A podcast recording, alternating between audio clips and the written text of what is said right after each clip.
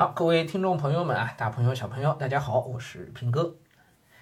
来，我们把黄灯的这篇序抓紧讲完啊，读完啊，有点像做讲读节目了，这都。来，这非常现实的问题啊，这个我们不是从文学角度去读，是吧？我对这书感兴趣，其实也是因为一些现实的层面，因为我们之前聊到过关于大学生就业的问题，是吧？所以再回过来看这个书，觉得还挺有意思啊。来，往下读。2006年5月17日，周三，课表上排给我的是计算机系的大学语文。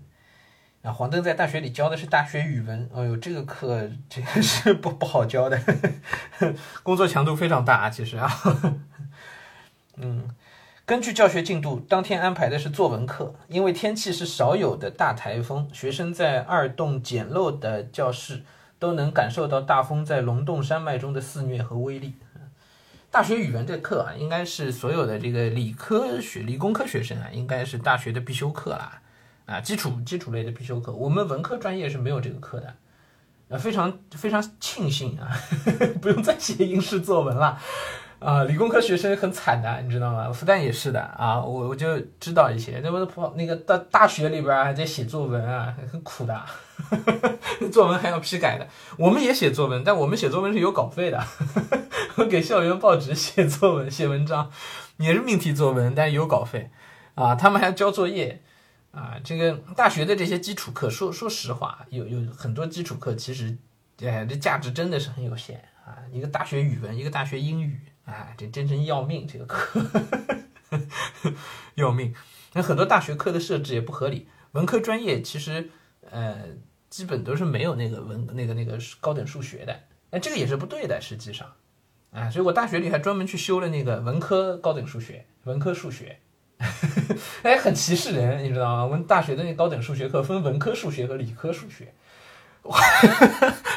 很气人呐，这个是一种歧视，这个。当然我后来知道还好我没去上那个他们理科的真正的高等数学，文科数学都已经上的要死要活了。好，来，往下看。哎呀，我将原本准备好的作文题临时改为风，让学生现场完成。这老师还挺好的，是吧？哎，这个违反教学计划，根据现场的情况，哎，当场定了个题目，比较有感觉吧。啊，这老师教学还是很有想法的啊！作业收上来后，一位名叫邓化珍的女孩所写的内容让我无法平静。在她简短的叙述中，我还原了一个家庭的基本脉络：多子女，多年没拿到生活费，家庭月收入不足1000，因为父母年龄不到45，化珍申请的助学贷款被拒。她所描述的状况和无奈，让入职不久的我极为震撼。以致在一种不安和难以放下的焦虑中，当天却通过校内邮箱向全校的老师为他发起了募捐。哎，这个黄灯老师真是个好人，哎，不得不感慨啊！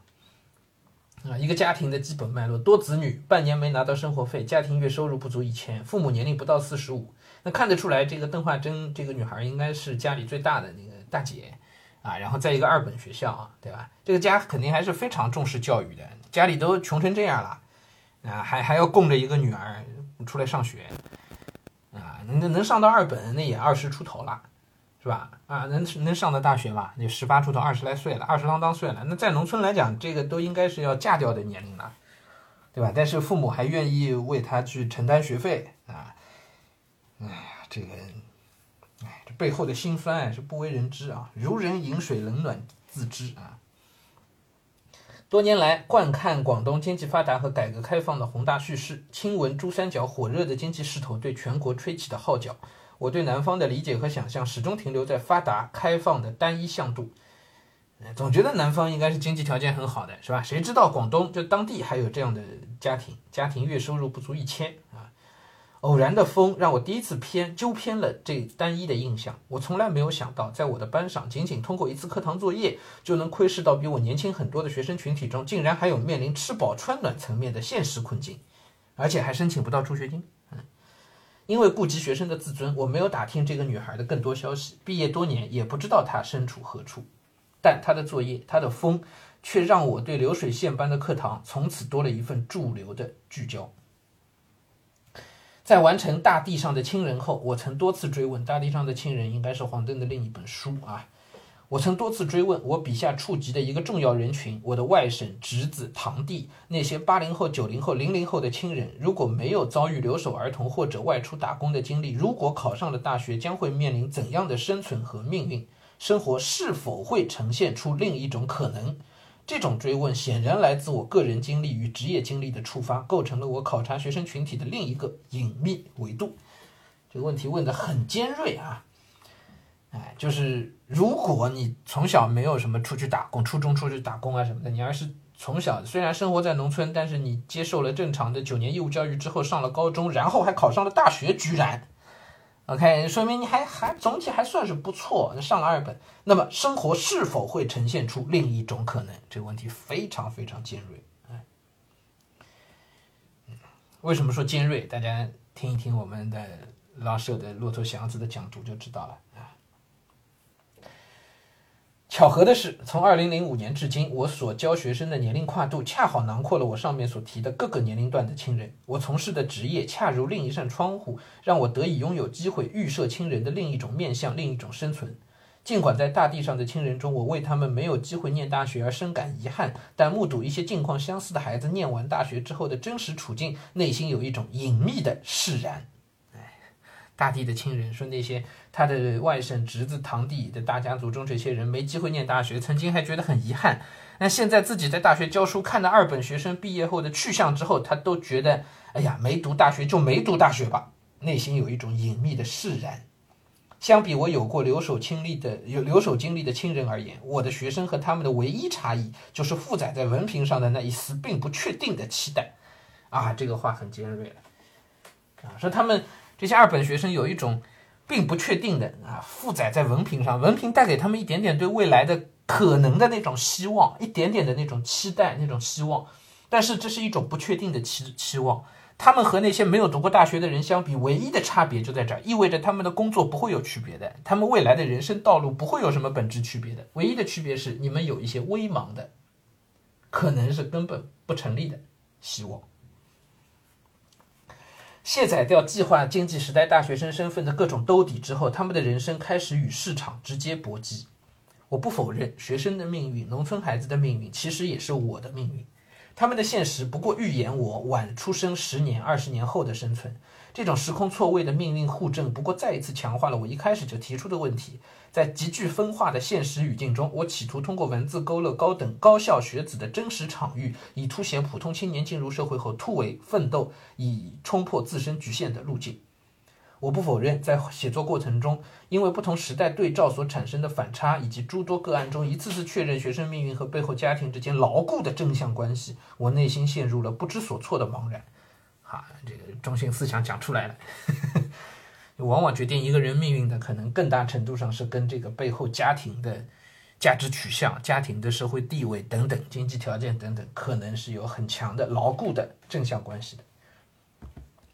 在进入他们背后更为真实细致的生存机理，目睹他们日渐逼仄的上升空间，以及种种难以突围的生存场景后，我内心确实有着难以排解的压抑和沉郁。我又得提醒一句啊，此处参照老舍的《骆驼祥子》。日渐逼仄的上升空间，种种难以突围的生存场景。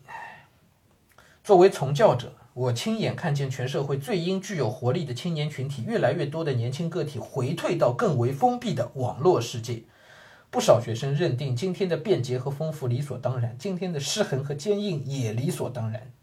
他们不追问高房价的来由，难以感知各类存在的差异，无法想象一个没有手机、网络、信用卡的时代，也无法想象一个不用租房、没有房贷、教育成本低廉的时代。他们甚至有意无意地转过头去，从不直面大学毕业的起跑线上，同样年轻的躯体却向千差万别的现实。同样年轻的躯体去向却千差万别的现实啊，就其实他们在逃避现实。他们认定个人奋斗自动剥离个体与时代的关联，在原子化、碎片化的具体语境中，个体与时代之间的关系被轻易转移到了个体的机遇、命运和努力程度上。个体层面学生与命运的抗争和整体层面学生无法与命运抗争，两者构成了触目惊心的对比。这句话也是很惊人啊。个体层面上，学生与命运在抗争，就他们还在个人的努力啊，个人还在不断的去努力，但是在整体的层面上看，学生是无法与命运抗争的。像不像骆驼祥子？骆驼祥子一直在跟命运抗争，对吧？整本书写的就是骆驼祥子与命运抗争的那个过程，一次又一次，一次又一次，简直就是堂吉诃德式的。但是最后的结局是什么？是以祥子为代表的整个人力车夫的阶层，整个整体层面，他们是无力与社会现实与命运抗争的。作为见证者和施教者，我想知道他们的隐秘。我不否认，对于年轻群体而言，这是一个多么触目惊心的精神历程。这一切竟然都在无声无息中完成，在市场化、成功学、工具理性、明码标价的惯性中完成。哎呀，我想知道，在现代性进程中，年轻人，尤其是底层年轻人，事实上成为这一进程的直接后果，成为市场化、工具化的直接承载者后，这种后果和当下教育目标及现代化进程到底呈现出怎样隐秘的关系？我想知道，当一个具有精英观念的老师和毫无精英理念的学生群体相遇，当一个抱持理想主义的中年教师和一群持有现实立场的年轻群体相遇，他们中间是否存在互相看见和唤醒的可能性？这番话读出来还是有点拗口，但是这一段话是特别打动到我的，也是我选择把这篇文章念给大家听的最重要的原因。哎，我当时就读了这个话之后，哎呀，摇头无奈叹息啊。就相反是一个从中国梦里走出来的一个中年人，因为他自己是这么过来的，所以他对未来是充满希望的。他知道我通过个人努力是完全可能的。就像黄登这样的老师，我说的直白一点就是这样，他也是农村出身，但是他自己走出来了，读了博士，有了学历，然后能在经济发达地区教上书，很好的一个状态，对不对？很好的一个状态。可是当他觉得理所当然的是下一辈年轻人也应该像我这样，你们应该去努力，努力了就能有这样的成功啊！别说黄登，我也是这样，普通工薪阶层，然后我也觉得凭自己努力是可以改变命运的。OK， 不说大富大贵，但是你可以，不说跨越阶层 ，OK， 你是可以让自己生活的更好一些。我看到的时代都是这样充满希望的，但是我现在也不知道，就像黄登写这书之前，恐怕他也不知道，但他教了这些学生，他亲眼看到了他们上升的路径被切断，看到了日渐逼仄的生活空间，看到了他们无从去反抗的一个现实的环境，这么高的房价，对吧？看到了那个看似开阔的无边无际的互联网空间实际是如此的逼仄，如此的封闭。对的，互联网上就是信息茧房，所谓的开放空间压根儿不存在的，在互联网上现在看，就年轻人其实都沉浸在这样的，二本的他的学生们沉浸在这样的环境当中，他们与整个世界的关联实际上是被切断的，他们未来发展的可能性和上升通道实际上是不存在的，就没有的。整个学生整个作为一个整体的那个学生阶层，二本学生的这个阶层没有机会的，就是北京的人力车夫啊，这就触目惊心的一个现实。而中国你知道，人就在一个现代化的过程当中，人就在现代性进程里，这个现代性进程里，这些情况是不是必然会发生的？我们是不是必然会被资本家裹挟，会被大资本所造成的商业环境裹挟，被消费社会裹挟，被我们现代性社会当中的所谓工具理性的哲学理念裹挟？我们是不是会这样现实的功利的去看待所有的事情？一个中年人相反是更有理想情怀的，而一些年轻群体却沉浸在工具理性的现实层面当中不可自拔，而且看不到希望。那么就必须在这个时候要去问一个问题，就这社会到底怎么了？为什么年轻人和中年人倒挂？为什么现在躺平的是年轻人，